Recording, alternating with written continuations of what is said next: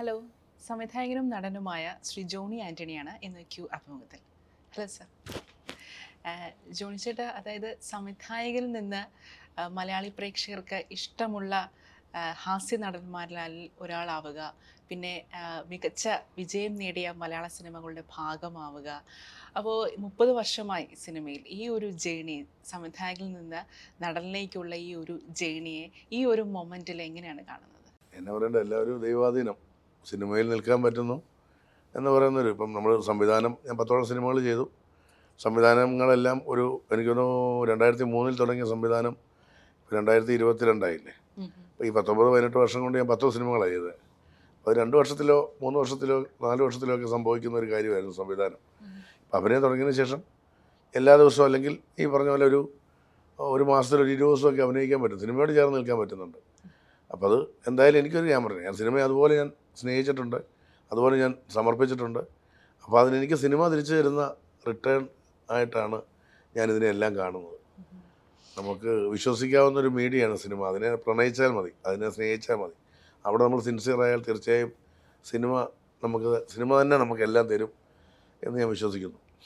ഇപ്പോൾ ചേട്ടൻ അഭിനയിച്ച സിനിമകളിലെ ട്രെയിലറിലാണെങ്കിലും ടീസറിലാണെങ്കിലും അതിനൊക്കെ ഏറ്റവും വലിയ ഹൈലൈറ്റ് എന്ന് പറയുന്നത് ചേട്ടന്റെ ഒരു ഡയലോഗ് ആയിരിക്കും അത് കേശു ഇവിടുത്തെ നാഥനാണെങ്കിലും സുഭാഷ് ചന്ദ്രബോസ് ആണെങ്കിലും ഇപ്പോൾ തിരുമാലിയാണെങ്കിലും ഇപ്പോൾ റിലീസ് ചെയ്യാൻ പോകുന്ന തിരുമാലിയാണെങ്കിലും എല്ലാത്തിന്റെയും ഒരു പഞ്ചെന്ന് പറയുന്നത് ചേട്ടന്റെ ഡയലോഗ് പറഞ്ഞായിരിക്കും ഈ ടീസറും ട്രെയിലറും എല്ലാം അവസാനിപ്പിക്കുന്നത്. ഇപ്പോൾ തിരുമാലിയിൽ തന്നെ മേ തുച്ചേ ലേ ജാവുങ്ക അതാണ് ചേട്ടന്റെ ഡയലോഗ് പറഞ്ഞാണല്ലോ ആ ട്രെയിലർ അവസാനിപ്പിക്കുന്നത്. ഇതിനെക്കുറിച്ച് ചേട്ടന് പേഴ്സണലി എന്താണ് തോന്നിയിട്ടുള്ളത്?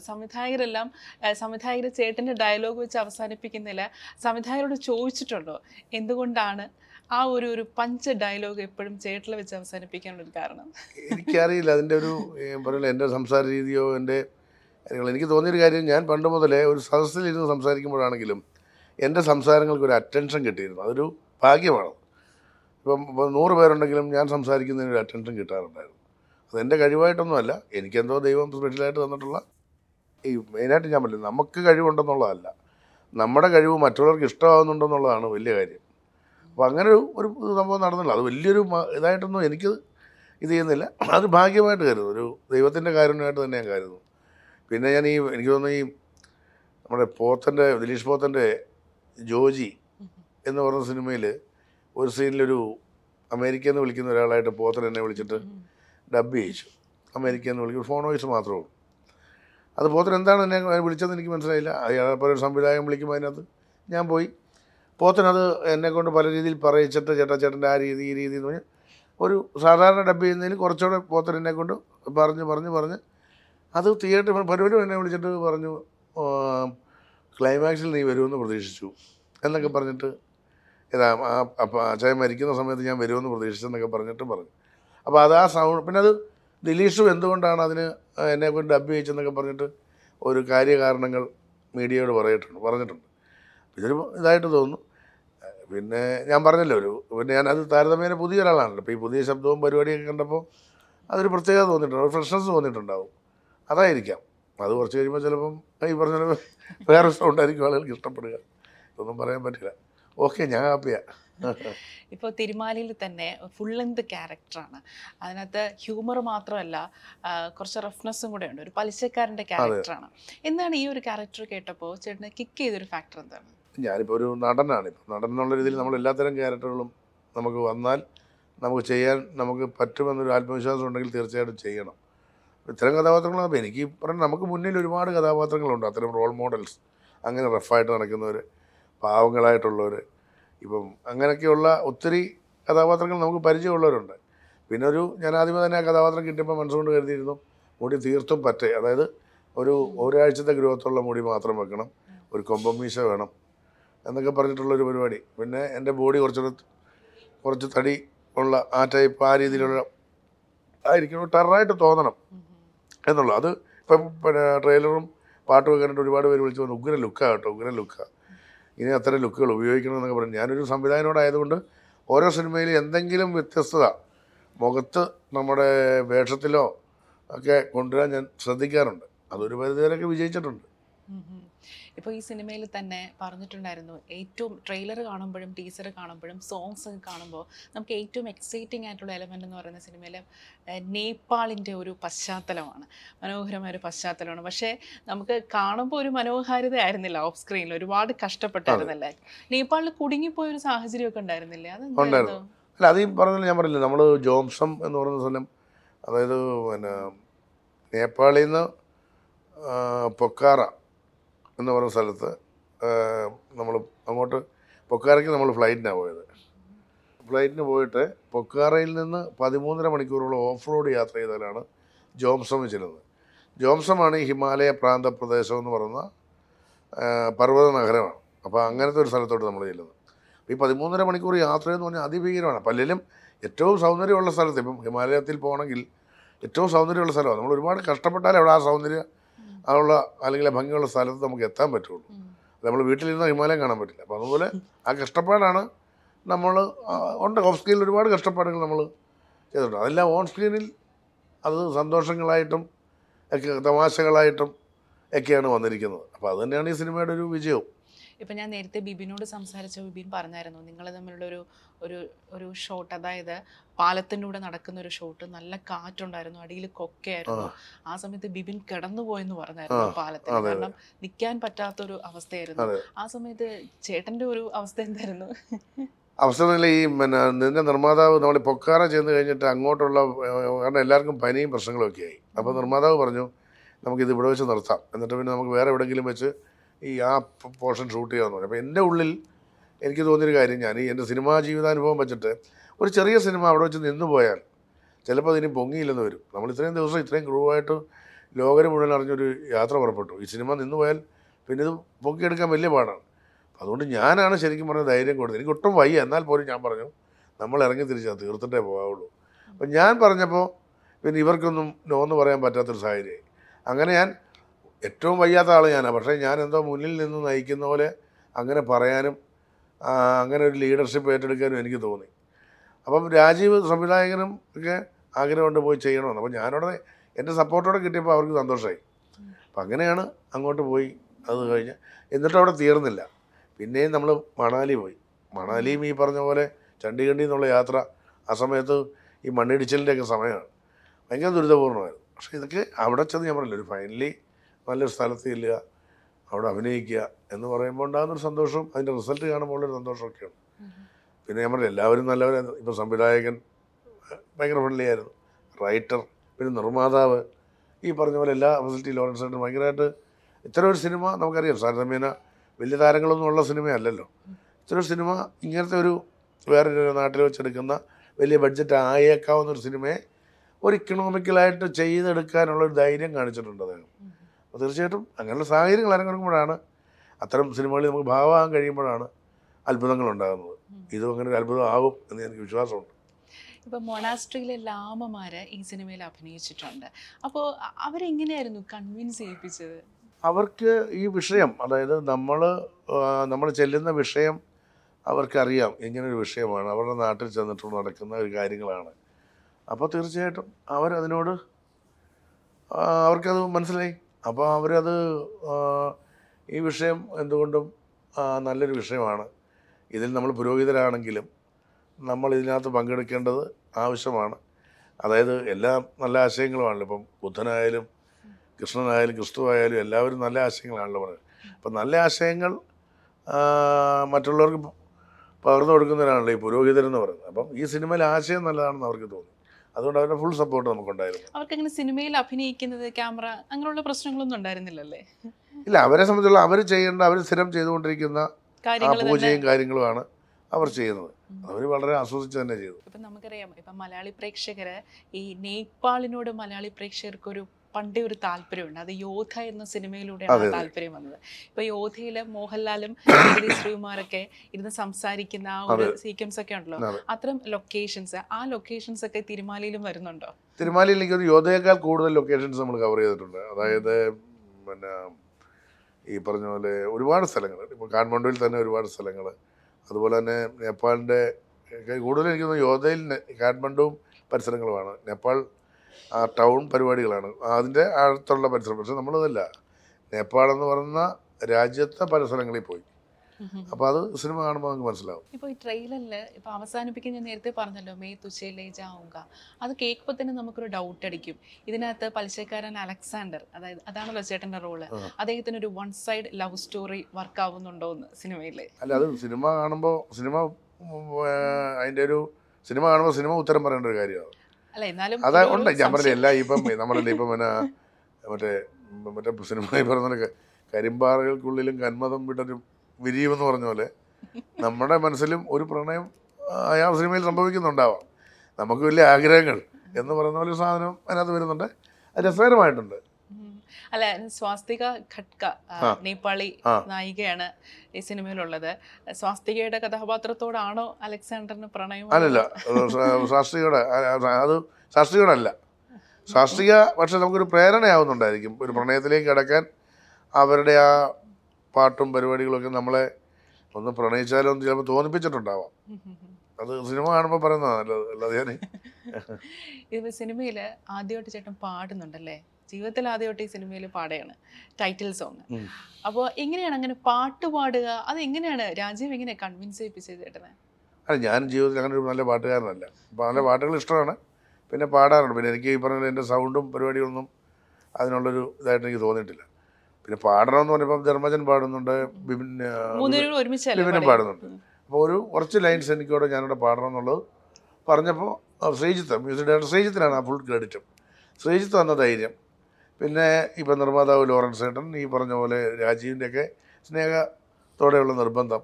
കാരണം നമുക്കൊരു കാര്യം എന്ന് വെച്ചാൽ നമ്മളൊരു പ്രവൃത്തി ചെയ്തിട്ട് ആ പ്രവൃത്തി കൊണ്ട് മറ്റൊരാൾക്ക് ദോഷം വരരുത് എന്നൊരാഗ്രഹമാണ് അപ്പം അത് ദോഷമായാൽ അപ്പം അങ്ങനെ ആകാൻ സാധ്യതയുള്ളവർ അവരാണ് നമുക്ക് പ്രോത്സാഹനം തരുന്നത്. പാടിക്കോ? ഒരു കുഴപ്പമില്ല. ഞങ്ങൾ ഏറ്റു. ആ ഒരു ധൈര്യം തന്നുകൊണ്ടാണ് പാടിയത്. പാടിയിട്ട് കേട്ടിട്ട് അവർ തിരക്കേടില്ല ഒരു ചേഞ്ച് ഉണ്ട് ഒരു ഫ്രഷ്നെസ് ഉണ്ട് സിൻസിയറായിട്ട് തോന്നുന്നു എന്നൊക്കെ പറഞ്ഞു. അതിപ്പോൾ വരുമ്പോൾ അറിയാലോ. ഇപ്പോ ഈ സംവിധായകർ പലരും അഭിനയിച്ച് കഴിയുമ്പോൾ പലരും പറയാറുണ്ട് പിന്നെ സംവിധാനത്തിലേക്ക് പോകാനായിട്ട് ഭയങ്കര ഒരു മടിയായിരിക്കും. പ്രത്യേകിച്ച് ജോയി മാത്യു പറഞ്ഞിട്ടുണ്ട്. കാരണം സിനിമയിൽ നിന്ന് കിട്ടുന്ന അഭിനയം കുറച്ചുകൂടെ സംവിധാനത്തെക്കാൾ കുറച്ചുകൂടെ എഫേർട്ട്ലെസ് ആണല്ലോ. അപ്പോൾ ജോണി ചേട്ടൻ എങ്ങനെയാണ് തോന്നിയിട്ടുള്ളത്? ഇപ്പോൾ സംവിധാനത്തിൽ നിന്ന് അഭിനയത്തിലേക്ക് എത്തുമ്പോൾ തിരിച്ച് സംവിധാനത്തിലേക്ക് പോകാനൊരു മടി ഫീൽ ചെയ്യുന്നുണ്ടോ? മടിയൊന്നും ഫീൽ ചെയ്യുന്നില്ല. സംവിധാനം സംവിധാനം തന്നെ. സംവിധാനം തരുന്ന ഒരു സന്തോഷവും ഒരു ഒരു എന്നാ പറയണ്ട ഒരു സാറ്റിസ്ഫാക്ഷൻ ഒന്ന് വേറെയാണ്. നമ്മളൊരു നല്ല പ്രവൃത്തി അതായത് ഒരു ക്രൂവിനെ കംപ്ലീറ്റ് ചെയ്ത് നമ്മളിലൂടെ മാത്രം ഉണ്ടാകുന്ന ഒരു സിനിമ. മറ്റുള്ളവരെല്ലാം നമ്മൾ നമുക്ക് വേണ്ടത് മേടിച്ചെടുത്ത് ആകെ മൊത്തം ഒരു അവസാന തുക വരുമ്പോൾ ആ സംവിധാനം ജോണി ആന്റണി അല്ലെങ്കിൽ സംവിധാനം കാണുമ്പോൾ ഉണ്ടാകുന്ന ഒരു സന്തോഷം ഒരിക്കലും അഭിനയം നമുക്ക് തരില്ല. പക്ഷേ അതിന് ഒരുപാട് പ്രയത്നങ്ങളും ഒരുപാട് കാര്യങ്ങളുമുണ്ട് ഒരു സംഭവം എന്താണെന്ന് ചോദിച്ചാൽ നിൽക്കും സംവിധാനം പറഞ്ഞു നീളുന്നു പടങ്ങളുടെ എണ്ണം പഴയ പോലെ കുറയുന്നു എന്ന് പറഞ്ഞ സാഹചര്യത്തിൽ നിന്ന് അഭിനയത്തിലേക്ക് വന്നപ്പോൾ ഒരു ഗുണമുണ്ടായത് ഞാനും എന്നിൽ എന്നെ ഡിപ്പെൻഡ് ചെയ്യുന്ന എന്റെ കുടുംബമൊക്കെ ഒരു സുരക്ഷിതത്തിലേക്ക് പോകുന്ന ഒരു അവസ്ഥ വന്നിട്ടുണ്ട്. അവർക്കൊരു പ്രത്യാശ വന്നിട്ടുണ്ട്. ഇയാൾ എങ്ങനെയും ജീവിതം നമ്മൾ കൊണ്ടു കാരണം ഒരു എനിക്ക് അമ്പത് വയസ്സായി. മുപ്പത് വർഷം ഞാൻ സിനിമ വന്നിട്ട്. പതിനെട്ട് വയസ്സ് കഴിഞ്ഞപ്പോൾ മദ്രാസിന് പോയതാണ്. അപ്പോൾ ഇരുപതാമത്തെ വയസ്സിൽ അസിസ്റ്റന്റ് ഡയറക്ടർ ആയതാണ് അപ്പോൾ ഇപ്പോൾ അമ്പത് വയസ്സായി. അപ്പോൾ ഞാൻ ഈ പറഞ്ഞ പോലെ ഒരു സുരക്ഷിതമാണ്. നമ്മളെല്ലാം നമ്മളെ വിശ്വസിക്കും. നമ്മുടെ പേരൻസിലെ പേരൻസ് ഉണ്ട്. വൈഫുണ്ട് കുട്ടികളുണ്ട്. പിന്നെ എല്ലാ സഹോദരൻ എല്ലാവരും ഇല്ലേ അപ്പം നമ്മളെ സംബന്ധിച്ചിടത്തോളം നമ്മളൊരു ഒരു ഒരു മനുഷ്യൻ എന്നുള്ള രീതിയിൽ നമ്മൾ ചെയ്യേണ്ട കടമകളുണ്ടല്ലോ. അത് പാലിക്കണമെങ്കിൽ നമുക്ക് പണം വേണം. പണം വേണമെങ്കിൽ പണിയെടുക്കണം. ആ പണി ഉണ്ടാവണം. അപ്പം ഞാൻ പറഞ്ഞ് ഇപ്പോൾ അഭിനയം ഞാൻ ആ രീതിയിൽ എൻജോയ് ചെയ്യുന്നു. നാളെ സംവിധാനം ചെയ്യാനാണ് നിയോഗമെങ്കിൽ അങ്ങനെ ചെയ്യും. രണ്ടും ഞാൻ ഒരുപോലെ ആസ്വദിക്കുന്നുണ്ട്. പക്ഷേ ഇപ്പം അവനെയും കൂടുതലായിട്ട് വരുന്നത് കൊണ്ടും നമ്മളൊരു ആവശ്യ ഘടകമായിട്ട് ആളുകൾ വിളിക്കുന്നത് കൊണ്ടും അതിന്റെ ഒരു ഒരു സമാധാനമാണ് ഒരു വാണ്ടഡ് ആക്ടർ ആകുക എന്നുള്ള ഒരു വലിയ കാര്യം. കാരണം അന്ന് അവനെയും തുടങ്ങിയപ്പോൾ ഒരു ആഗ്രഹം ഉണ്ടായിരുന്നു. കാരണം ഒരിക്കലും ജോണിച്ചേട്ടനെ വിളിക്കാം പാവം കഷ്ടത്തിൽ അങ്ങനെ വിളിക്കരുതായിരുന്നു. ആ ജോണി തന്നെ വിളിക്കുക നന്നായി ചെയ്യും എന്നുണ്ടെങ്കിലേ വിളിക്കാനുള്ള ഒരു ആഗ്രഹം ഉണ്ടായിരുന്നു. അത് ദൈവാനുഗ്രഹം കൊണ്ട് സാധിച്ചിട്ടുണ്ട്. അതിലൊരുപാട് സന്തോഷവുമുണ്ട്. ഇപ്പം ജോണി ആന്റണിയുടെയും മമ്മൂട്ടിയുടെ ഒരു കോംബോ.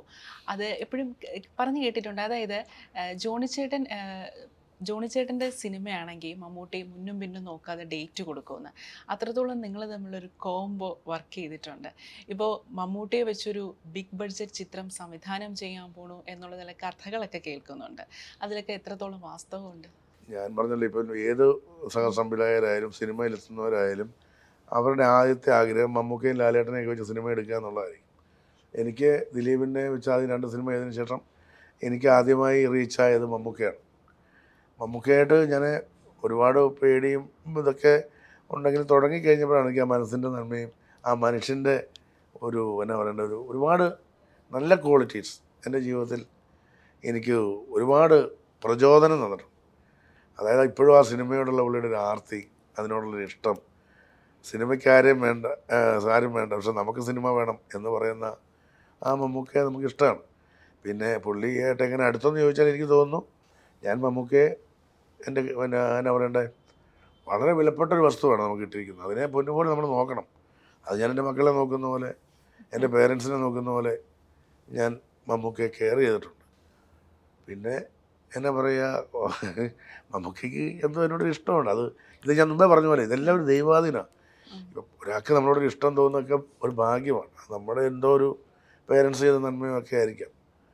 എന്തായാലും ഞാൻ നമുക്ക് എനിക്കിഷ്ടമാണ് നമുക്ക് സിനിമ ചെയ്യുന്നുണ്ടോ ഇല്ലയോ എന്നുള്ളതല്ല. ഞാൻ പറഞ്ഞേ ഇനി നമുക്ക് ഒരു സിനിമ നടന്നില്ലെങ്കിൽ പോലും എനിക്കൊരു ഭയങ്കര ആഗ്രഹമുണ്ട്. മമ്മൂക്കയ്ക്ക് എന്നോടുള്ള ഇഷ്ടം കുറയാതിരുന്നാൽ മതി.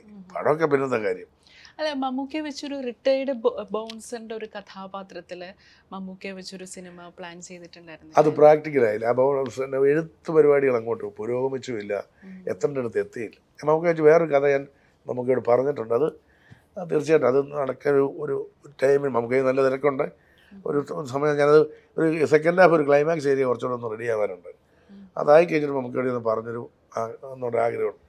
നമുക്ക് സമ്മതിച്ചിട്ടുള്ള അതുകൊണ്ട് പിന്നെ ഡേറ്റിന്റെ കാര്യത്തിൽ വലിയ പ്രോബ്ലം വരാൻ സാധ്യതയില്ല. എന്തായാലും ഇപ്പോൾ ഇങ്ങനെ തൽക്കാലം അഭിനയിച്ചുകൊണ്ട് പോട്ടെ. ഈ വിളക്ക് ഞാനങ്ങ് എടുക്കുവാന്ന് ആ, സുരേഷ് ഗോപിയുടെ മുഖത്ത് നോക്കി തന്നെ പറഞ്ഞല്ലോ. ആ. ഒരു സമയത്ത് എങ്ങനെയായിരുന്നു ആ ഒരു സിറ്റുവേഷൻ എങ്ങനെയായിരുന്നു? കാരണം സുരേഷ് ഏട്ടന്റെ ഒരു പഞ്ച് ഡയലോഗാണ് ഒരുപാട് ട്രോളുകളൊക്കെ പോയിട്ടുള്ള ഡയലോഗാണ് അത് സിനിമയിൽ നിങ്ങൾ തമ്മിൽ പണ്ടേ ഒരു സൗഹൃദമുണ്ട്. സിനിമയിൽ ജോണി ചേട്ടൻ സുരേഷ് ഏട്ടന്റെ മുഖത്ത് നോക്കി പറഞ്ഞപ്പോൾ എങ്ങനെയായിരുന്നു അത്? ഞാൻ ഈ അനൂപ് കഥ പറയാൻ വന്ന സമയത്ത് ഞാൻ ആ സമയത്താണ് ഈ ഇത് ഇങ്ങനെ പൊടി പൂരമായിട്ട് നിൽക്കുന്ന സമയം എനിക്ക് വേണം തൃശ്ശൂർ ആ പരിപാടി. അപ്പോൾ ഞാൻ ചുമ്മാ അനൂപിനോട് പറഞ്ഞു അനൂപൻ നമുക്കൊരു കാര്യം ചെയ്താലോ? ഈ സുരേഷ് ഏട്ടൻ ആ പറഞ്ഞ ഡയലോഗ് സുരേഷ് ഏട്ടന്റെ പ്രസൻസിൽ നമുക്ക് ഒന്ന് പ്രസന്റ് ചെയ്യാൻ പറ്റിയാൽ നല്ലതായിരിക്കും. അപ്പം ജോൺ ചേട്ടൻ എന്താ ഉദ്ദേശിക്കുന്നത്? ഞാൻ പറഞ്ഞു എന്തെങ്കിലും ഒരു പ്രോപ്പർട്ടി പരിപാടി. പക്ഷെ അത് കേട്ടോണ്ട് അനൂപ് എന്ത് വെച്ചാൽ ആ വിളക്ക് പരിപാടിയാക്കിയിട്ട് അത് കൃത്യമായി അഡോപ്റ്റ് ചെയ്ത് ഒരു പ്ലേസ്മെന്റിൽ കൊണ്ടുവന്നു. പക്ഷെ അതിന് മുമ്പ് വരെ സുരേഷനോട് ഈ ഷോട്ട് എടുക്കുന്നതിന് മുമ്പ് വരെ പറയുന്നില്ല. പറഞ്ഞു ദുരേഷേട്ടൻ ചോദിച്ചു എന്താ ഇങ്ങനെ ഇപ്പം? അപ്പം ഞാൻ നൈസായിട്ട് സുരേഷൻ പറഞ്ഞു സുരേഷ സുരേഷനെതിരെയുള്ള ഇപ്പം എനിക്കെതിരെ ഒരു ട്രോൾ ഉണ്ടെങ്കിൽ അത് നമ്മൾ തന്നെ ട്രോളാണ് അപ്പോൾ അത് മാറിപ്പോവും. എന്ന് പറഞ്ഞാൽ ഓക്കെ ഓക്കെ ഓക്കെ എന്ന് പറഞ്ഞിട്ട് പക്ഷേ ഞാൻ പുള്ളിയെ മിമിക് ചെയ്യാൻ ശ്രമിച്ചില്ല. ഞാൻ ഒരിക്കലും പുള്ളി പറയുന്ന ചില അങ്ങനെ ഉണ്ടല്ലോ. പുള്ളിയുടെ സൗണ്ടിൽ പറയാൻ അതൊന്നും ഞാൻ ചെയ്തില്ല. ഞാൻ ഞാൻ അങ്ങനെ പറയുന്നത് എന്റെ രീതിയിൽ. തന്നെ ആണത് പറഞ്ഞത്. പിന്നെ ആ ഡയലോഗ് എല്ലാവർക്കും അറിയാവുന്നതുകൊണ്ട് സുരേഷേട്ടനോടുള്ള ഇഷ്ടം കൊണ്ടും തിയേറ്ററിൽ നല്ല ചിരി കിട്ടി. പിന്നെ എനിക്ക് അതിനകത്ത് തോന്നിയൊരു കാര്യം ഞാനിത് പറയുമ്പോൾ സുരേഷ് ചേട്ടനൊരു എക്സ്പ്രഷൻ കൊടുത്തിട്ടുണ്ട്. എനിക്കൊന്ന് ലോകത്ത് അതിനാണ് നമ്മൾ കൈയടിക്കേണ്ടത് അതായത് ഇങ്ങനൊരു ഇങ്ങനൊരു സാധനം കൊടുത്തിട്ടുണ്ട്. എന്തൊരു എക്സ്പ്രഷൻ അത്? ആ അതെന്നോട് ഒരുപാട് പേര് പറഞ്ഞു എടൂ താനത് പറയുമ്പോൾ അങ്ങനെ കൊടുത്ത എക്സ്പ്രഷൻ എന്താണ് അത്? ഞാൻ പറഞ്ഞു അതാണ് സുരേഷ് ചേട്ടൻ. പിന്നെ ഞാനിപ്പോഴും വിശ്വസിക്കുന്ന കാര്യം വരനെ ആവശ്യമുണ്ട് എന്ന സിനിമയിൽ അനൂപ് സത്യന്റെ സംവിധാന മികവും സുരേഷ് ചേട്ടനോടൊപ്പം എനിക്ക് കോംബോ ചെയ്യാൻ പറ്റിയതുകൊണ്ടാണ് ആ പടം അത്രയും എനിക്ക് ഷൈന് കാരണം സുരേഷ് ചേട്ടൻ അതുപോലെ സപ്പോർട്ട് ചെയ്യുമായിരുന്നു. അപ്പോൾ അതൊക്കെ ഒരു ഞാൻ പറഞ്ഞു ഞാൻ പറഞ്ഞു നല്ല ആളുകളുമായി ചേരാൻ പറ്റുന്നു അവർക്കൊപ്പം പ്രവർത്തിക്കാൻ പറ്റുന്നു എന്ന് പറയുന്നത് അതൊരു ഭാഗ്യമാണ്. ഇപ്പം മമ്മൂക്കയായാലും സുരേഷ് ചേട്ടനായാലും ഇപ്പം ദിലീപായാലും എല്ലാവരും എനിക്ക് ഞാൻ കൂ ചേരുന്നവരെല്ലാം എനിക്ക് വളരെ പ്രിയപ്പെട്ടവർ തന്നെയാണ്. അതൊരു ഭാഗ്യമാണ്. ഇപ്പം പറഞ്ഞായിരുന്നല്ലോ ഇപ്പം തനതായിട്ടുള്ള ഒരു ശൈലി ഉണ്ടെന്ന് ഇപ്പോൾ ചേട്ടന്റെ ഒരു പെർഫോമൻസ് കാണുമ്പോൾ ഒരു വെപ്രാളം ഒരു പരവേശം ഒരു പ്രത്യേക തരത്തിലൊരു ബോഡി ലാംഗ്വേജ് ശരിക്കും നമ്മൾ ഒരു ഒരു ഒരു ഹാസ്യത്തിന്റെ ഒരു സിറ്റുവേഷൻ അവതരിപ്പിക്കുമ്പോൾ നമ്മൾ പ്രേക്ഷകർ അറിയാതെ ചിരിച്ചു പോകുന്ന ഒരു മാനറിസം ആണല്ലോ ചേട്ടനിൽ നിന്ന് വരുന്നത്. ഈ ഒരു മാനറിസം എങ്ങനെയാണ് സംവിധായകന്റെ കൂടി ഒരു ഇതിലൂടെ അത് വന്നതാണോ? അത് ചേട്ടൻ സ്വന്തമായിട്ട് ഡെവലപ്പ് ചെയ്തെടുത്താണോ? അല്ല അതായത് ഈ ധൃതി എന്ന് പറയുന്ന സാധനം ഒരു ഉത്സാഹമാണ്. ധൃതി ഞാനൊരു സാധാരണ എനിക്ക് തോന്നുന്നു പണ്ട് മുതലേ അസന്റായിട്ടായിരുന്നപ്പോഴേ എനിക്കൊരു വെപ്രാളമുണ്ട് ഒരു ഉത്കണ്ഠ ആദിയുണ്ട്. എനിക്ക് തോന്നുന്നൊരു ഇപ്പം നമ്മൾ വീട്ടിൽ നിന്ന് ഇറങ്ങുന്ന ഒരു പത്ത് മൈൽ സ്പീഡിലാണെങ്കിൽ സെറ്റിൽ നമ്മൾ ഡയറക്ടർ ആകുമ്പോൾ നൂറ് മൈൽ സ്പീഡായിരിക്കും. ഒരു എനർജി ഉണ്ട്. അപ്പോൾ ആ എനർജി ഇപ്പം നമ്മൾ കിട്ടിയ കഥാപാത്രങ്ങൾ ഇപ്പം ഡോക്ടർ ബോസ് എന്ന് പറഞ്ഞ കഥാപാത്രം അയാൾ ഒരു താഴെ നിൽക്കാത്ത ഒരാളാണ് പ്രത്യേകിച്ചും മേയിക്കുന്നത് ഈ ആറടി രണ്ടിഞ്ച് പൊക്കമുള്ള സുരേഷ് അഞ്ചരടിയുള്ള ഞാൻ അതെ.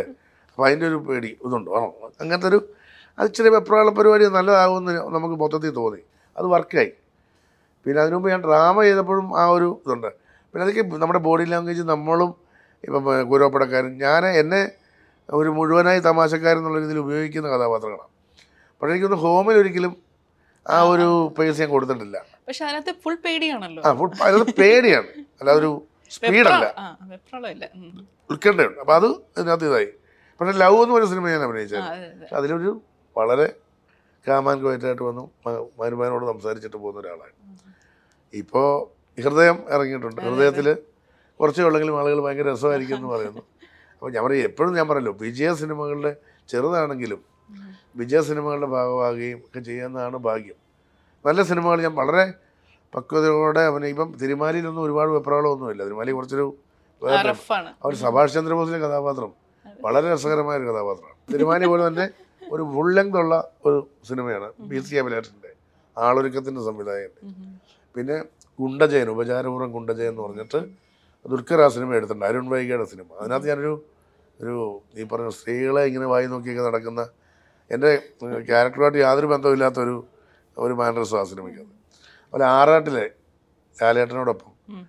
ഒരു പോട്ടം വക്കീൽ ഏതാ? അങ്ങനെ കുറേ കഥാപാത്രങ്ങൾ. മേരി ആവാസുനോയിൽ വരുന്നു. അതിനകത്തൊരു നല്ല ക്യാരക്ടറാണ്. അതുപോലെ മെമ്പർ രമേശിലൊരു ഉണ്ട്. ഇത് മോമോ ഇൻ ദുബായ്. നല്ല ക്യാരക്ടർ ഒരു പത്തിരുപത്തഞ്ച് കൊല്ലമായിട്ട് ഗൾഫിലുണ്ടായിട്ടും വലിയ കാര്യമൊന്നുമില്ലാത്തൊരു സക്കറിയുടെ ആ. സക്കറിയുടെ മറ്റേ സുഡാനിയൊക്കെ എടുത്തത്. അതുപോലെ തന്നെ ജോ ആൻഡ് ജോ എന്നൊരു സിനിമ. അരുണ്ടെ അത് നല്ല രസമായി നെവിലയുടെ അമ്മ അച്ഛനായിട്ട്. അപ്പോൾ ഈ പറഞ്ഞ ഇപ്പം ഞാൻ ഈ പറഞ്ഞ എനിക്ക് തോന്നുന്നു അത്യാവശ്യം ആളുകൾ വിളിക്കുന്ന ഒരു തന്തയായിട്ട് മാറിയിട്ടുണ്ട്. ഈ തന്ത പരിപാടിയാണ് ഇപ്പോൾ ഒരുപാട് പേര് ഈയിടെ പ്രയാഗ എന്നെ കണ്ടപ്പോൾ പറഞ്ഞു അടുത്ത ഒരു സിനിമയിൽ എന്റെ ഒന്ന് അച്ഛനാകും. അയ്യോ ഞാൻ പറഞ്ഞു ഞാൻ നിന്നെ നായികയാക്കാൻ ഇരിക്കുകയായിരുന്നു. അപ്പോഴാണോ നീ? അല്ല അത് വേണേൽ ഞാൻ ആകാം ചേട്ടൻ ആദ്യം ഒന്ന് അപ്പനാകാം എന്നുണ്ട്. അപ്പം അത് ഓരോ കാലത്തും ഓരോ തന്തമാരെന്ന് പറഞ്ഞ പോലെ ഇപ്പോഴത്തെ സിനിമയിലെ തന്ത എന്ന് പറഞ്ഞിട്ട് ആൾക്കാർ വിളിക്കുന്നുണ്ട്. അതിപ്പോൾ അമ്മാവനായിട്ടോ ഞാൻ ഈ ജോൻ ജോയിൽ അഭിനയിച്ചിട്ട് അതിനകത്ത് ഈ നെസ്ലിനും നമ്മുടെ മാത്യു ഉണ്ട് മാത്യു. അപ്പോൾ ഞാൻ പോരാ നേരത്തെ ഞാൻ പറഞ്ഞു ഞാൻ എന്തെങ്കിലും പെരുമാറ്റത്തിൽ നിങ്ങളോട് മോശമായിട്ട് പെരുമാറിയിട്ടുണ്ടെങ്കിൽ എന്നോട് ക്ഷമിക്കണം. കാര്യം വേർന്നുകൊണ്ടല്ല നാളെ നിന്റെയൊക്കെ തന്തയും അമ്മാവനായിട്ട് വേണം എനിക്ക് കഞ്ഞി പിടിച്ച് പോകാൻ കാരണം നാളത്തെ ആളുകളാണല്ലോ നിങ്ങളൊക്കെ. എന്നൊക്കെ പറഞ്ഞിട്ട് പോകുന്നായിരുന്നു അതിലെന്തായിരുന്നു വേഷം? ജോൻ ജോയിൽ അവരുടെ അച്ഛനാണ്. ജോൻ ജോയുടെ അച്ഛനാണ്. അപ്പനായിട്ട്? നല്ല കേട്ടോ. ഒരു അഴകൻ എന്നൊരു പടം ഞാൻ. അതൊക്കെ ഭയങ്കര ഒരിക്കലും കോമഡി അല്ല അത്. പക്ഷെ ഭയങ്കര കുറച്ചേ ഉള്ളൂ. പക്ഷെ ഭയങ്കര സീരിയസ് അത് ലവ് കണ്ടിട്ട് എന്നെ വിളിച്ചതാണ്. അപ്പോൾ എനിക്ക് തോന്നിയൊരു കാര്യം നമ്മൾ സീരിയസ് കഥാപാത്രങ്ങളും ഇറങ്ങാനുണ്ട് കുറേ പടങ്ങൾ അതൊക്കെ ഇറങ്ങുമ്പോഴാണ് നമുക്കൊരു അതിന്റെ ഒരു ഈ പൊതുവേ ഇപ്പോൾ ചേട്ടൻ എപ്പോഴും നമ്മൾ ഈ അപ്പം ക്യാരക്ടറിലാണല്ലോ അച്ഛന്റെ ക്യാരക്ടറിലൊക്കെയാണല്ലോ നമ്മൾ കാണുന്നത്. അപ്പോൾ ഇപ്പൊ തന്നെ പറഞ്ഞല്ലോ ഇപ്പം ഉപചാരപൂർവം ഗുണ്ട ജയിലിൽ ഇങ്ങനെ സ്ത്രീകളെ വായി നോക്കുന്ന ഒരു ക്യാരക്ടറാണെന്ന്. അപ്പം സ്വാഭാവികമായിട്ടും ആൾക്കാർ കണ്ട പരി പരിശീലിച്ച പരിചയിച്ച കഥാപാത്രങ്ങളും അതുപോലെ തന്നെ ചേട്ടന്റെ നമുക്ക് തോന്നും ചേട്ടന്റെ അഭിനയം കാണുമ്പോൾ തന്നെ തോന്നും ചേട്ടൻ റിയൽ ലൈഫിലും ഇങ്ങനെ തന്നെയാണ് ചേട്ടന്റെ ബിഹേവിയർ നമുക്ക് തോന്നാറുണ്ട്. അപ്പോൾ അതുകൊണ്ട് തീരെ റിലേറ്റ് ചെയ്യാൻ പറ്റാത്ത ഇത്തരം കഥാപാത്രങ്ങൾ ചെയ്യുമ്പോൾ അതിനുവേണ്ടി എന്ത് വർക്കാണ് ചെയ്യുന്നത്? അല്ല അതിനു വേണ്ടിയുള്ള വർക്ക് എന്ന് പറയുന്നത് നമ്മുടെ മുന്നിലുള്ള ആളുകളുണ്ട് ഒരുപാട്. പിന്നെ നമ്മൾ കണ്ടുകൊണ്ട് കാണുന്ന സിനിമകളുണ്ട്. എന്തൊക്കെ പറഞ്ഞാലും നമ്മൾ ഈ പറഞ്ഞ ഒരു ഒരു സുപ്രഭാതത്തിൽ ഒരു മുപ്പത് ജയിലിൽ നിന്ന് ഇറങ്ങിയിട്ടൊന്നും അല്ലല്ലോ നമ്മൾ അഭിനയിക്കാൻ പോകുന്നത്.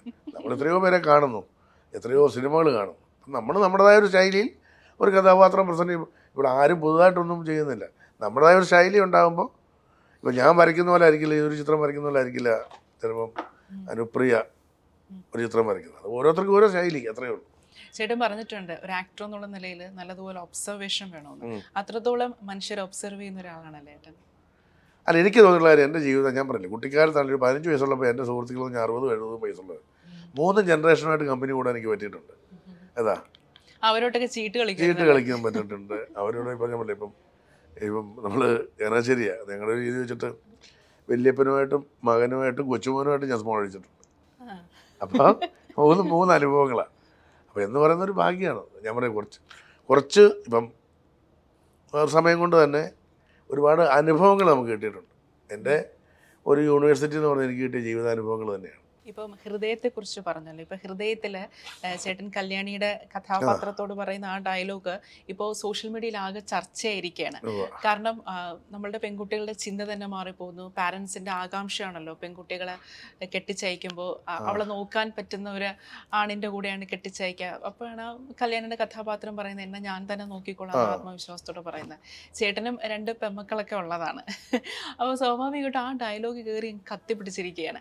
അപ്പോൾ ആ ഡയലോഗ് പറഞ്ഞപ്പോഴും ആ ഒരു സിറ്റുവേഷനും വിനി ശ്രീനിവാസൻ ഇങ്ങനെ ഒരു ഡയലോഗ് പ്രസന്റ് ചെയ്തപ്പോഴും ചേട്ടൻ എന്നുള്ള അച്ഛന്റെ ഒരു മൈൻഡ് സെറ്റ് എന്തായിരുന്നു? എനിക്ക് രണ്ട് പെമ്മക്കളല്ലേ മൂത്തവൾ ഫസ്റ്റ് ഡി സി ആയി രണ്ടാമത്തവൾ പത്തിലായി. അപ്പോൾ അതുകൊണ്ട് തന്നെ അവൾമാരോട് ബിഹേവ് ചെയ്യുന്ന പോലെ തന്നെ ഞാൻ ബിഹേവ് ചെയ്തത്.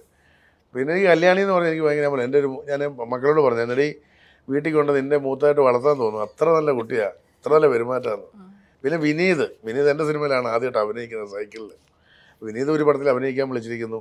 പിന്നെ ലാലേട്ടന്റെ മോൻ പ്രണവ് അതിനകത്ത് അഭിനയിക്കുന്നത് അങ്ങനെ നമുക്ക് ഒരുപാട് എക്സൈറ്റ്മെന്റ് ഉണ്ടാക്കുന്ന ഒരുപാട് കാര്യങ്ങൾ ആ സിനിമയിലുണ്ട്. അപ്പോൾ ആ ഒരു അല്ല ഞാൻ ഉദ്ദേശിച്ചതേ ആ അല്ല ഡയലോഗ് ഡയലോഗിന്റെ പറയാം. അപ്പോൾ ഞാൻ എന്നോട് എന്റെ മക്കളെ ചോദിച്ചു പടം കണ്ടു അപ്പോൾ ഇങ്ങനെ ആയിക്കൂടെ അപ്പം?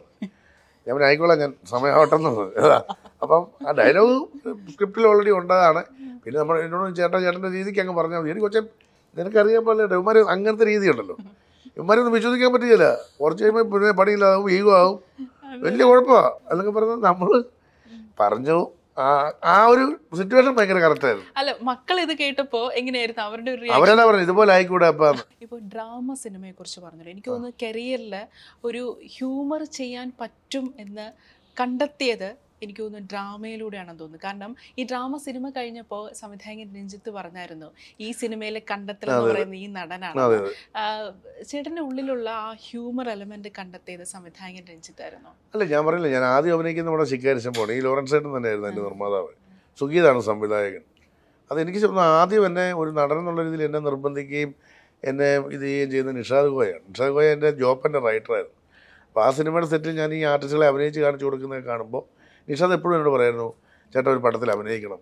ഏ ഞാനില്ല സാർ. ഞാൻ തന്നെ വിളിക്കുമെന്നൊക്കെ പറഞ്ഞിട്ടാണ് ഈ ശിക്കാരിശം പോകുന്നപ്പോൾ എന്നെ വിളിക്കുന്നത്.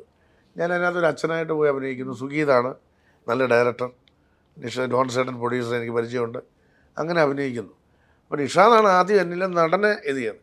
അതിനുശേഷം ഞാനൊരു അഞ്ചാറ് മാസം വേറെ പടങ്ങളൊന്നും ചെയ്യുന്നില്ല ആരും വിളിക്കുന്നുമില്ല. അങ്ങനെ ഇരിക്കുമ്പോൾ രഞ്ജി ചേട്ടൻ പറഞ്ഞിടാ ഞാൻ ലണ്ടനിൽ വെച്ചൊരു പടം ചെയ്യുന്നുണ്ട്. നീ ഏതൊരു പടത്തിൽ അഭിനയിച്ചില്ലേ? രഞ്ജി ചേട്ടൻ ആ പടം കണ്ടിട്ടില്ല. വാ നമുക്കൊരു എന്ന് പറഞ്ഞിട്ട് ഞാൻ ലണ്ടനിൽ പോയിട്ട് ഒരു അളിയൻ വേഷം ചെയ്തു. അത് ചെയ്തപ്പോൾ ആ സിനിമയിൽ ഒരുപാട് സംവിധായകർ അഭിനയിക്കുന്നുണ്ട്. ഇപ്പോൾ ദിലീഷ് പോത്തനുണ്ട് ശ്യാമപ്രസാദ് സാറുണ്ട് രഞ്ജി പണിക്കരുണ്ട് അപ്പോൾ ഞാൻ ഓർത്ത് ദൈവമേ ഇവിടെ ഇത്രയും പേരോട് അഭിനയിക്കും. ഇവിടെ പൊട്ടനാകാൻ പാടില്ല. നമ്മൾ മണ്ടനായിരുന്നല്ലോ ഇവരെ ഒന്നും കടത്തി വെട്ടിയില്ലെങ്കിലും ഒരുവിധം ബാലൻസ് ചെയ്യണമല്ലോ. അങ്ങനെ നിൽക്കുമ്പോഴാണ് ആദ്യം ഞാൻ ഇത്തരം ഷോട്ടിൽ ഞാനൊന്ന് തെന്നി വീണു. വണ്ടിയിൽ ഇറങ്ങും അപ്പോൾ രഞ്ജിയേട്ടൻ അവിടെ നിന്ന് പറയും ഇവൻ ആൾ ഹ്യൂമറാണല്ലോ അങ്ങനെ പിന്നെ എന്റെ രൂപം. അപ്പോൾ രഞ്ജേട്ടൻ പറഞ്ഞാൽ ചന്ദ്രൻ അവൻ താടി പഠിക്കാനാണ് താടി പഠിക്കുക എന്ന് പറഞ്ഞാൽ എനിക്ക് തല വെട്ടുന്നതിനൊന്നുമില്ല ഞാനപ്പോൾ ഓർത്ത് അടുത്ത പടം ഡയറക്റ്റ് ആയിരിക്കും നടനാണോ? ജോണി പഠിക്ക് ജോണി എന്ന് പറഞ്ഞ് ഭയങ്കര കമാൻഡിങ് പറഞ്ഞു ഞാൻ പോയി പഠിച്ചു കഴിഞ്ഞപ്പോൾ ഒരുമാതിരി വല്ലാണ്ടിരിക്കുന്നു. ഞാൻ അവർ ഏതായാലും നാരങ്ങ ഒരു സ്പ്രൈക്ക് ഇങ്ങനത്തെ ഒരു പൊടിയും കൂടെ ആക്കി ഒരു പച്ചക്കുതിര ലൈനായി അങ്ങനെ വന്നപ്പോൾ ഒരു ചിരി അങ്ങനെ അപ്പോൾ അതിൽ രഞ്ജേട്ടൻ പറഞ്ഞു ഹ്യൂമറാണ് പിന്നെ നമ്മുടെ കോട്ടയം കൾച്ചറാണ് ഈ നേഴ്സിനെ കെട്ടിപ്പോകുന്ന ഒരു കാര്യമില്ലാത്തൊരു ഹസ്ബൻഡ് അപ്പോൾ എനിക്ക് മുന്നിൽ ഒരുപാട് ആളുകളുണ്ട് അങ്ങനത്തെ. ഈ പറഞ്ഞ അത്യാവശ്യം കഴിക്കുക കുടിക്കുക അവളുടെ ശമ്പളം സുഖമായിട്ട് ജീവിച്ചായിരുന്നു ഉറങ്ങുക അപ്പോൾ ആ ഒരു സംഭവം നമ്മൾ കോട്ടയം സ്ലാങ് ആയിരുന്നു. പിന്നെ രഞ്ജിയേട്ടൻ ഈ പറഞ്ഞ പോലെ അങ്ങനെ ചെയ്താലോ ഇങ്ങനെ ചെയ്താലോ എന്നെ ഒരുപാട് കാലം കണ്ടു പരിചയമുള്ള ഒരാൾ നോക്കിക്കാണുന്ന പോലെ എന്നെ ഉപയോഗിച്ചു. പിന്നെ മൂന്നാൽ ദിവസം കഴിഞ്ഞ് ഞാൻ മമ്മൂക്കെ വിളിക്കും. മമ്മൂക്ക പറയണേ രഞ്ജി ഭയങ്കര അഭിപ്രായമാണല്ലോ പറയണേ. ദിലീപ് വിളിക്കും. ദിലീപ് പറയുന്നുടാ രഞ്ജിയേട്ടൻ ഭയങ്കര ഇതാട്ടോ പിന്നെ രഞ്ജിയേട്ടന്റെ സ്റ്റേറ്റ്മെന്റ് ഞാൻ കാണുന്നു. ഈ പടത്തിന്റെ കണ്ടെത്തൽ എന്ന് പറഞ്ഞാൽ ആ. ജോണി ആന്റി എന്ന് പറഞ്ഞ നടന് പരകാ പരകായപ്പോൾ ഇതെല്ലാം അപ്പോൾ എനിക്ക് തോന്നുന്നു പുള്ളിയുടെ ഒരു സൈക്കോളജിക്കൽ ട്രീറ്റ്മെന്റ് ആയിരുന്നു. അത് എന്നിൽ ഉത്തരവാദിത്തം കൂട്ടി ശരിക്കും ഡ്രാമയ്ക്ക് ശേഷമാണ്. ഡ്രാമ സിനിമ വലിയ വിജയമായില്ലെങ്കിൽ സിനിമാക്കാരല്ല സിനിമക്കാരല്ല പടം കണ്ടു കാരണം രഞ്ജിയേട്ടൻ ലാലേട്ടൻ അനുശേഷമാണ് ജോസഫിൽ എന്നെ വിളിക്കുന്നത്. ജോസഫിൽ പോയി അച്ഛനായിട്ട് അഭിനയിച്ചു. പിന്നെ സത്യം പറഞ്ഞാൽ വിശ്വസിക്കുമോ അങ്ങനെ കുറച്ച് ഗ്രാൻഡ് ഫാദർ അങ്ങനെ കുറച്ച് പടങ്ങൾ ചെയ്തു. ജയറാമേട്ടനോട് ഗ്രാൻഡ് ഫാദർ ധർമ്മജനൊക്കെ ഉണ്ട്. പിന്നെയാണ് വര- അപ്പോഴാണ് തട്ടപ്പുറത്ത് അച്യുതം ചെയ്യുന്നത്. അതിൽ അസോസിയേറ്റ് ആണ് ആര്? അനൂപ് സത്യം അനൂപ് പടം കഴിഞ്ഞ് പോകുന്ന നേരത്ത് പറഞ്ഞു ചേട്ടാ ഞാൻ സുരേഷ് ഗോപിയും ശോഭനയും വെച്ചൊരു പടം ചെയ്യുന്നുണ്ട്. അതിലൊരു സൈക്കോളജിസ്റ്റ് ഉണ്ട്. സൈക്കാട്രിസ്റ്റ് ഉണ്ട്. അത് ചേട്ടൻ ചെയ്യണം.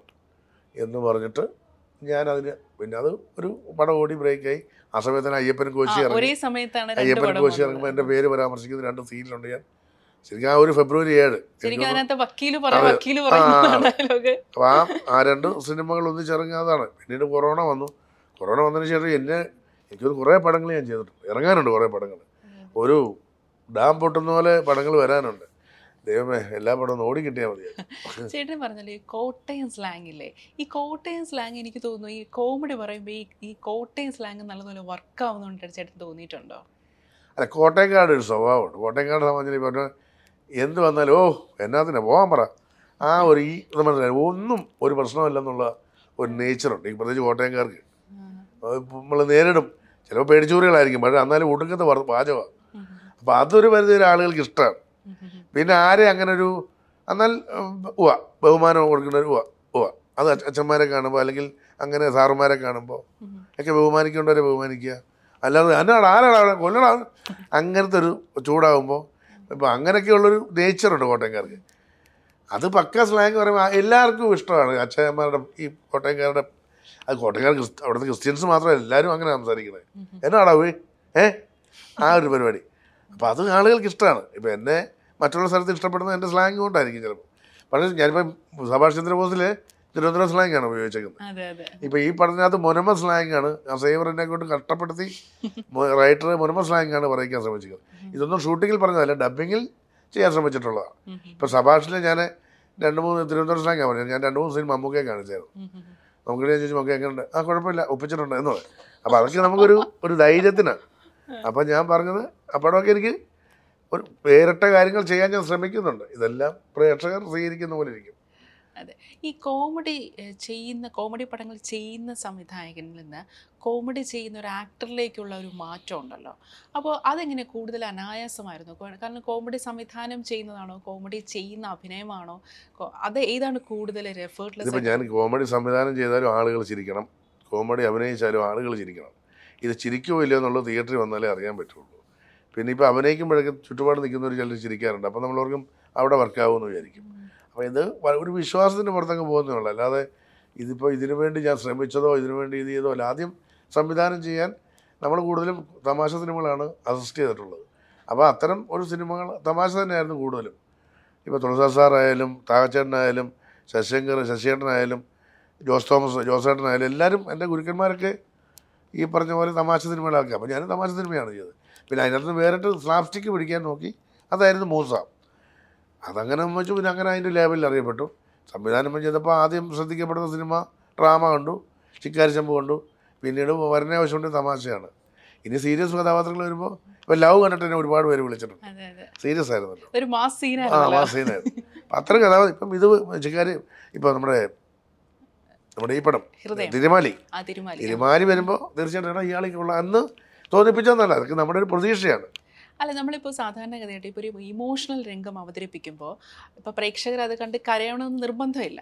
പക്ഷേ നമ്മളൊരു കോമഡി രംഗം അവതരിപ്പിക്കുമ്പോൾ പ്രേക്ഷകർ ചിരിച്ചില്ല എന്നുള്ളത് എന്നുണ്ടെങ്കിൽ ആ അത് അത് പാളി എന്നുള്ളതാണ് അതെ. അതിനെ സംബന്ധിച്ചിടത്തോളം ഒരു കോമഡി നടനെ കോമഡി കൈകാര്യം ചെയ്യുന്ന നടനെ സംബന്ധിച്ചിടത്തോളം ഒരു വലിയൊരു വെല്ലുവിളി തന്നെയല്ലേ? അതുകൊണ്ടാണ് അത് എത്രത്തോളം എഫേർട്ട് നമ്മളിപ്പോൾ ചില സിനിമകളിൽ അഭിനയിക്കുമ്പോൾ നമ്മൾ പറയുന്നത് ചിരിക്കുമോ ഇല്ലെന്നൊക്കെ ഉൾക്കണ്ടയുണ്ട്. പിന്നെ ചിലത് ചിരിക്കും ചിലത് ചിരിക്കാതിരിക്കും. ചിലത് നമ്മൾ പോലും വിചാരിക്കുമല്ലോ ചിരിക്കുകയല്ലെന്ന് വിചാരിച്ച് ചിലത് തിയേറ്ററിൽ ചിരിക്കും. ഇതൊന്നും നമ്മുടെ പിന്നെ മെയിനായിട്ടും നമ്മൾ ആ ചെയ്യുന്ന വിഷയവും ആ ടീമും എല്ലാം നന്നാകുമ്പോഴാണ് ഒരു സിനിമ നന്നാകുന്നത്. ഇപ്പം ഞാൻ മാത്രം നന്നായതുകൊണ്ട് ഒരു സിനിമ നന്നാകണമെന്നില്ല. എന്റെ മാത്രം സംഭാവനയല്ല ഒരു സിനിമയും.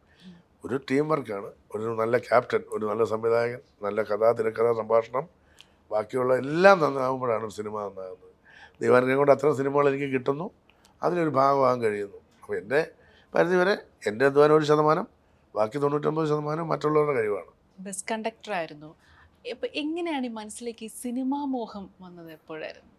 അത് കുട്ടിക്കാലം മുതലേ ഞാൻ പറഞ്ഞില്ല കുഞ്ഞുനാൾ മുതലേ എന്നെ വീട്ടിൽ സിനിമ കൊണ്ടുപോകായിരുന്നു സിനിമയ്ക്ക് കൊണ്ടുപോയായിരുന്നു സിനിമ കാണുമായിരുന്നു. തിയേറ്ററിൽ പോകാൻ ഫുൾ സ്വാതന്ത്ര്യം എന്റെ അമ്മച്ചി തന്നെ എന്നെ കൊണ്ടുപോകും പെങ്ങന്മാർ കൊണ്ടുപോയിരുന്നു അപ്പം കൊണ്ടുപോയിരുന്നു വീട്ടിലെല്ലാം ഫ്രീഡം ഉണ്ട്. സിനിമ ഭയങ്കര ഇഷ്ടമായിരുന്നു. കുട്ടിക്കാലം വരെ പിന്നെ നസീർ സാറിന്റെ സിനിമകൾ ആദ്യം കാലം കുട്ടിക്കാലങ്ങളിൽ കണ്ടിട്ടുള്ളത്. നല്ല നല്ല നായകൻ നല്ല മനുഷ്യനായിട്ട് അഭിനയിക്കുന്ന വില്ലന്മാരെ സത്യത്തിനെതിരെ പറയുന്നവരെ ഇല്ലാതാക്കുന്ന. ആ സമയത്തൊക്കെ ജയനെ പോലൊരു മഹാനടനാവണമെന്ന് ആഗ്രഹം ഉണ്ടായിരുന്നല്ലേ ആ ഉണ്ടായിരുന്നു. അല്ല ഞാൻ നസീർ സാറിന് ആദ്യം നമ്മൾ പടം കാണുന്നത് നസീർ സാറ് ഉമർ സാറ് സത്യൻ സാറിന്റെ സാറിന്റെയൊക്കെ കുറച്ച് പടങ്ങൾ കണ്ടു. കുഞ്ഞുനാൾ വളരെ മൂന്നര നാല് വയസ്സുള്ള കാര്യമാണ്. പിന്നീട് നമ്മളൊരു എട്ട് വയസ്സ് ഒൻപത് വയസ്സ് എട്ട് വയസ്സൊക്കെ കഴിയുമ്പോഴേക്കും ജയന്റെ വരവ്. അദ്ദേഹത്തിന്റെ സിനിമകൾ കണ്ടിട്ടുള്ള ആ വയസ്സ് ജയനെ നമ്മൾ ചെറിയ ഞാൻ പറഞ്ഞില്ല നമുക്ക് അന്നത്തെ കണ്ട സിനിമകളാണ്. എല്ലാ സിനിമകളും ആണ് നമ്മളെ ഇന്ന് എന്തെങ്കിലും സംവിധായകനാക്കിയിട്ടുണ്ടെങ്കിലും നടനാക്കിയിട്ടുണ്ടെങ്കിലും ഒക്കെ കാരണം ഞാൻ കണ്ട സിനിമകളാണ് ഇപ്പോൾ അച്ഛന്റെ അൻപത്തിരണ്ടാമത്തെ വയസ്സിലാണ് ചേട്ടൻ ഉണ്ടായെന്ന് പറഞ്ഞിട്ടുണ്ട്. അപ്പോൾ അച്ഛന്റെ ഒരു സംസാര രീതിയും അതനുസരിച്ചുള്ള അമ്മയുടെ കൗണ്ടറുകളും ഈ തമാശ ഒരു ഹ്യൂമർ സെൻസ് രൂപപ്പെടുന്നതിൽ ഒരുപാട് സഹായിച്ചിട്ടുണ്ട്. അനുപ്രിയേ ഇതൊരു സിനിമയ്ക്ക് പോലും രണ്ട് മണിക്കൂർ ലെങ്തേ ഉള്ളൂ.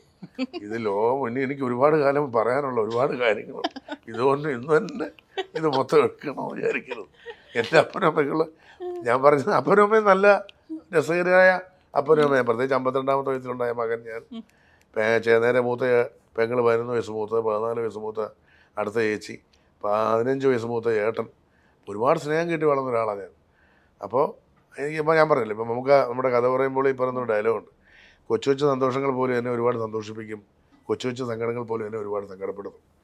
എന്ന് പറയുന്ന പോലെ ഒരു സാധാരണ മനുഷ്യനായി ഒരു ജീവിക്കാൻ എന്റെ കുടുംബ പശ്ചാത്തലം എന്നെ വളരെ പാവ ഒരു പാവപ്പെട്ട വീട്ടിലെ സഹായിച്ചിട്ടുണ്ട്.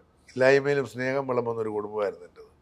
അപ്പം അതൊക്കെ എനിക്കൊരുപാട് പിന്നീടുള്ള പിൽക്കാലത്ത് ഒരു മിനിമം ഒരു നല്ല മനുഷ്യനായിട്ട് അല്ലെങ്കിൽ ഒരുവിധം മറ്റുള്ളവരെ കൊണ്ട് ഒരിക്കലും എപ്പോഴും ഒരു ആഗ്രഹമുണ്ട്. ദൈവമേ നമ്മളൊരു വലിയ തെറ്റുകളിലൊന്നും ചെന്ന് പെടാതെ ഒരു നന്നായിട്ട് നമ്മൾ ജീവിച്ചു പോകാവുന്ന ഒരു സാഹചര്യം നമുക്ക് ഉണ്ടാവണേ എന്നുള്ളത് അത് നിലനിർത്തി പോകാനാണ് എനിക്ക് താല്പര്യം. അതിന് കുടുംബം എന്റെ പശ്ചാത്തലം എല്ലാം ഒരുപാട് സഹായിച്ചിട്ടുണ്ട്. എന്നെ പഠിപ്പിച്ച സാറന്മാർ എല്ലാവരും. അങ്ങനെ ഒരു ജീവിത സാഹചര്യം തുടർന്നും ഉണ്ടാവട്ടെ എന്ന് ആശംസിക്കാനായിട്ട് ഓൾ ദ ബെസ്റ്റ്